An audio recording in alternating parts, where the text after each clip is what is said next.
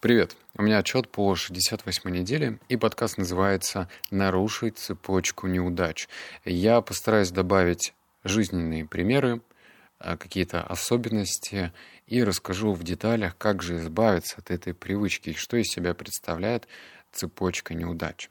Давай для начала то, что я узнал. Первое. Неудача сказывается на самооценке. А, у нас к сожалению, нет какой-то оцифрованной версии самооценки, на людях нет какого-то бейджика, где написано там «у меня самооценка 7», а у меня там 4, а у меня 44.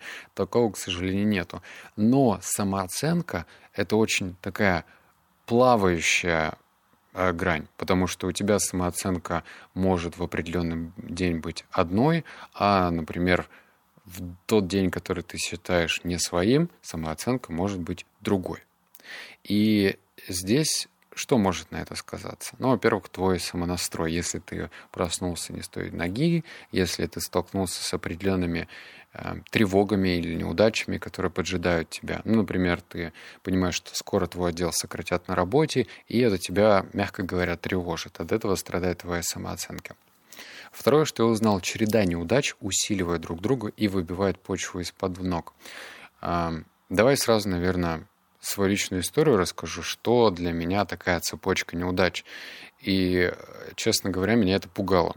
У меня две истории. Если подкаст получится коротким, я расскажу и вторую историю. В общем, дело было, наверное, месяца четыре назад. Я взял самокат-шеринг в Москве. Там дороги, как говорится, гораздо прямые, ровные, в отличие от Новосибирска. В Новосибирске кататься не очень удобно. Я взял самокат, и за счет того, что я часто пью воду, а, тем более я, наверное, полгода назад как стремлюсь пить воду только из стеклянных бутылок, я поставил бутылку в специальное отверстие для бутылок. Не знаю, как объяснить. Стаканчик, вот. Туда можно было просто разместить бутылку и все. Я без этой мысли поехал на встречу со своим другом, ехал, ехал, ехал, и почему-то так попал на неровную дорогу. В этот момент моя бутылка начала бультыхаться, и я подумал, что ну вот она точно разобьется. Она вылетит из этого подстаканника и разобьется.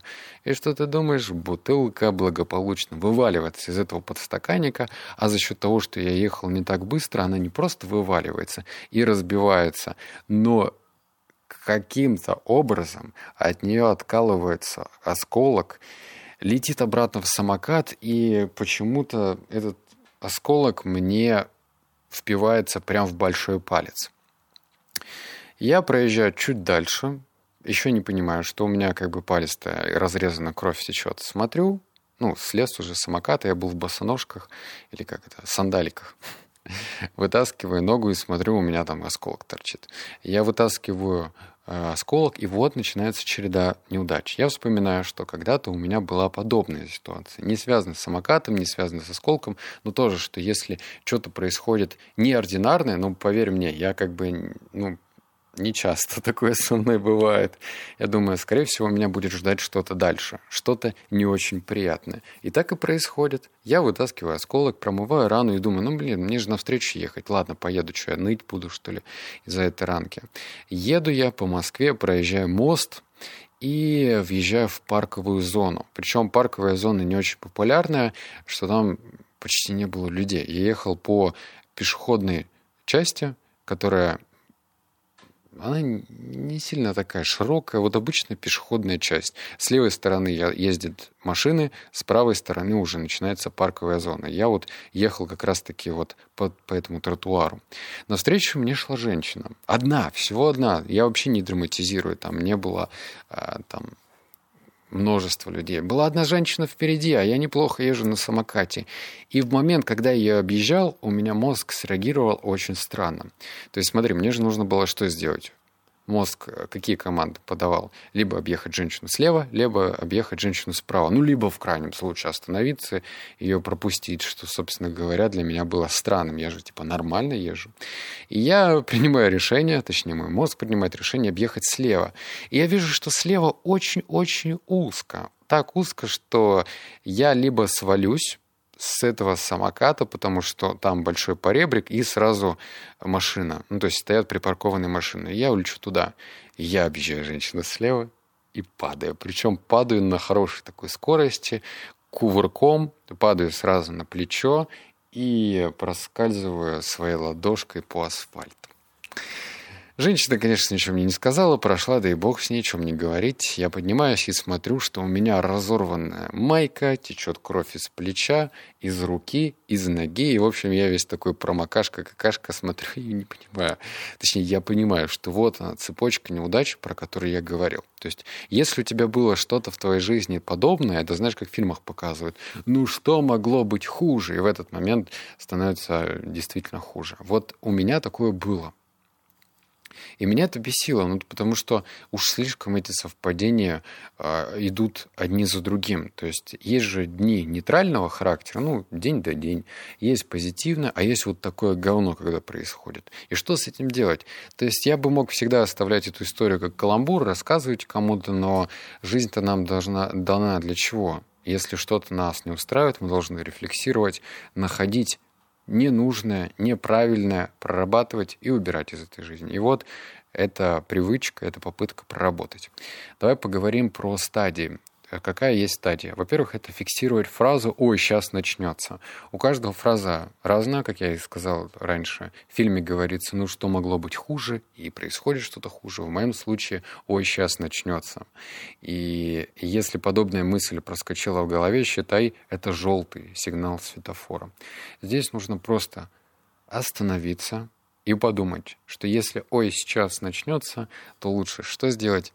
Сделать так, чтобы ничего не началось просто остановиться, замереть э, и, и вообще и продолжать дышать. Просто продолжать дышать и ничего не делать. Это, кстати, очень сложно. Вообще ничего не делать. Есть даже такая привычка. А если вы чувствуете депрессию, просто сядьте на стул и попытайтесь 10 минут ничего не делать и ни о чем не думать. И станет очень неловко ничего не делать. Перед тем, как я расскажу, как развивать, давай коротко зачитаю рекламную и в то же время полезную интеграцию. Ты знаешь, что сдерживает твой доход, финансовые ограничения, стереотипы и паттерны, которым ты следуешь постоянно. Есть верный способ избавиться от них. Понадобится лишь впустить деньги в свою жизнь. Звучит противоречиво, Давай на примере. С 15 по 20 октября профессиональный переговорщик и практик НЛП Александр Герасимов проводит марафон «Время денег». Это бесплатно. После регистрации тебе придет ссылка на телеграм-канал с материалами для самостоятельного изучения метода. Там же выложат записи эфиров по окончанию марафонов, добавят новые статьи и техники, даже оставят поддержку тренера. Как говорит эксперт, деньги пробуждают нас самые сильные эмоции – от страха до страсти. Отследив их, мы можем понять, какие именно финансовые ограничения присутствуют, а следовательно, проработать. На марафоне ты получишь нужные техники НЛП и инструкции к применению. Опробуешь на себе и задашь все вопросы тренеру, регистра... регистрируйся, чтобы принять участие бесплатно. Видишь, даже заговариваюсь. Ссылка есть в описании этого поста, переходи, от тебя не убудет. Полезный марафон, рекомендую. Дальше, как развивать? Ну, как я говорил раньше, нужно остановиться и проработать, а затем задать себе всего два вопроса. Я же ну, привык не усложнять. Если я скажу, ну вот после этого нужно задать себе 33 вопроса, то, ну, вряд ли. Вряд ли, вряд ли найдется время, чтобы посидеть или постоять и подумать, поотвечать на эти вопросы. Вопрос первый. Зачем это мне? А, он такой каверзный вопрос. Что значит «зачем это мне»? То есть если с нами случается какая-то неудача, внутренний голос сразу спешит на помощь и э, с воплем «это несправедливо» или «несправедливость». Какая несправедливость? Но на самом деле все, что посылается в нашу жизнь, для чего-то. И вот здесь поможет вопрос «зачем это мне?». Возможно, для того, чтобы я ездил на самокате внимательнее и не верил в себя, потому что, как правило, страдают в дорожных происшествиях те водители, и к самокатчикам это тоже относится, и к мотоциклетчикам, как правильно, мотоциклистам, а тот, кто начинает верить в себя и гонять. Соответственно, это маленький такой, наверное, сигнал, что мне нужно просто не быть таким уверенным на дороге. И второй вопрос, и что я могу вынести из этой ситуации? Ну, то есть, давай вопросы переносить в практическую плоскость. Что я должен делать? Во-первых, Ничего со мной бы не случилось, если бы я просто остановился и потерял бы эти 3, 4, 5 секунд, пропуская пешехода. И так в жизни. Вот у нас же очень много людей, я к ним относился, которые например, в будние дни, когда ездят по городу, они, естественно, куда-то торопятся. Если кто-то ездит медленно, они бесятся. Я бесился. Сигналят и думают, вот мудак едет впереди, почему он не может просто ехать на 5 километров в час быстрее? М? М? Ну вот это же вообще неправильно. И дальше как развивать. Техника дыхания, если есть возможность уединения с природой. А про уединение с природой это вообще стихийная штука. А, я пережил совершенно необычный фантастический опыт. Я недавно вернулся с Амстердама, и я там гулял в лесу. Кое-что случилось в этом лесу, и я испытал какое-то странное уединение и странную связь с природой. Я, наверное, сделаю из этого отдельный подкаст, потому что то, что я прочувствовал, пропустил через себя, оно граничит с фантастикой. Вот я вообще не драматизирую. Что я заметил? Первое, что если неудача или проблема на нашем пути, которая осталась не проработанной, запрограммирована вернуться повторно. Тут, наверное, можно даже поставить знак вопроса, либо восклицательный знак. Тут как кому нравится. Подумай, вот смотри. А, если мы не рефлексируем, вот не задаем себе эти два вопроса, которые я озвучил выше, зачем это мне и что я могу вынести из этой ситуации, то мы воспринимаем это как данность. Ну, случилось и случилось. А если мы воспринимаем как данность, то значит велика вероятность, что это может вернуться, и мы опять будем воспринимать это как данность. Вспомни, вот как часто ты, э, допустим, тебе кто-нибудь говорил, что ему не нравится в тебе это, и ты говоришь, да это черта моего характера, или я так воспитан, или вот это моя особенность. Да схера ли это твоя особенность? Ты что, дерево? Почему ты считаешь, что, ты не можешь меняться? Э, ну, вообще-то медведи на велосипеде ездят, их дрессируют, а ты вот такой вот особенный, и ты не можешь поменяться. Но это же отговорка. Второе. Цепная реакция проблем – это моя самонастройка. Этот мир не настроен меня убить, он вообще никак не настроен и нейтрален. А, забавно, да, вот у нас же тоже есть такое ощущение, что вот Мир несправедлив. Но опять же в фильмах это говорят. А мир более чем справедлив. Мир так устроен, что даже вот проблемы, какие-то несчастья, они посылаются для чего-то, ну, ну, объективно. Понятно, что сложно воспринять эту информацию по отношению к смерти близким, но давай вот это уберем сейчас, это останем за пределами того подкаста, но проблемы, связанные с бизнесом, с потерей денег, с потерей бизнеса самого и вообще какие-то такие неурядицы. Они для чего-то делаются, для чего-то даны. Они просто оголяют вот эти вот разрывы, что ли. Давай так это назовем. И мир реально, он вообще нейтрален. Он просто такой, не черный, не белый, он нейтрален.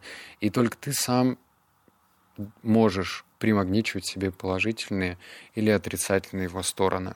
То есть ты можешь, например, ну, если ты как мантру каждое утро, кружа по городу, говоришь себе, я неудачник, я не, я не могу найти даже свободное место на парковке, ну что ж, готовься, что кружить тебе по городу придется значительно дольше. Или же, наоборот, ты едешь прямой самонастройкой, что тебе сейчас повезет, ты вообще везунчик по жизни, и ты найдешь свободное место. Велика вероятность, что ты найдешь это место быстрее. Может быть, ты с таким образом мышления поедешь по другой дороге и просто станешь вместе. Или вообще даже научишься, блин, пользоваться платной парковкой. У меня так это вообще откровение год назад пришло. Раньше я мышление нищеброда меня не покидало, и даже я зарабатывал много и думал, да что, платить за парковку, зачем? Пойду-ка я еще покружусь. А можно было, блин, потратить две минуты, встать на парковку, на платную, и все. И заплачу эти 300 рублей, 400, сколько я заплачу. Ну и фиг с ним. Зато я э, буду меньше нервничать, что тоже хорошо. А если я буду меньше нервничать, значит, я больше сохраню энергии и направлю ее в созидательное русло. Например, в тот же самый бизнес и больше заработаю. То есть здесь, ну, по-моему, выбор очевиден, как лучше действовать. Все это были все выводы. Если у тебя было что-то подобное в жизни, то есть ты чувствовал какие-то такие цеп... что-то наподобие цепной реакции из неудач, то напиши об этом в комментариях, чтобы я не думал, что я какой-то один такой дебил с такими подобными неудачами.